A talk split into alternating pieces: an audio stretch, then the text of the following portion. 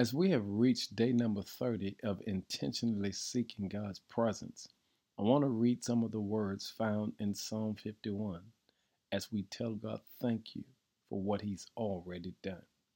Verse number 5 says, For I was born a sinner. Yes, from the moment my mother conceived me, but you desire honesty from the womb, teaching me wisdom even there. Purify me from my sins and I will be clean. Wash me, and I will be whiter than snow. Oh, give me back my joy again. You have broken me. Now let me rejoice. Don't keep looking at my sins. Remove the stain of my guilt.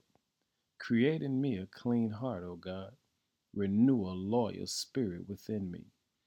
Do not banish me from your presence, and don't take your Holy Spirit from me. Restore to me the joy of your salvation, and make me be willing to obey you.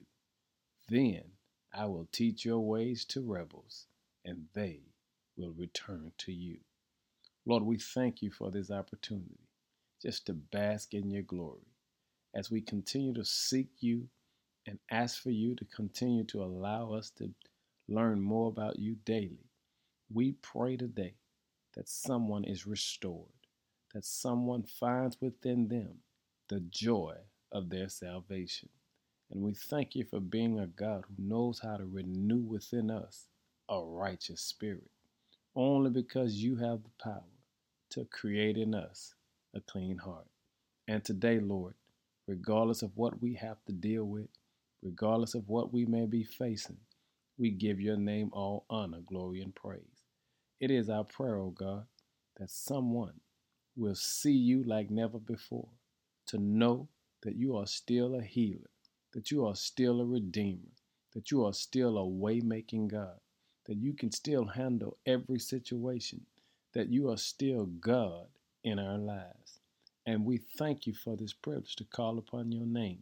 Now, on this 30th day of seeking your presence, would you do something that's supernatural, mind blowing, in such a way that we can glorify you like never before? Show us your might, show us your power as we continue to trust every word that you speak into our hearts and minds, every word that you share in our lives.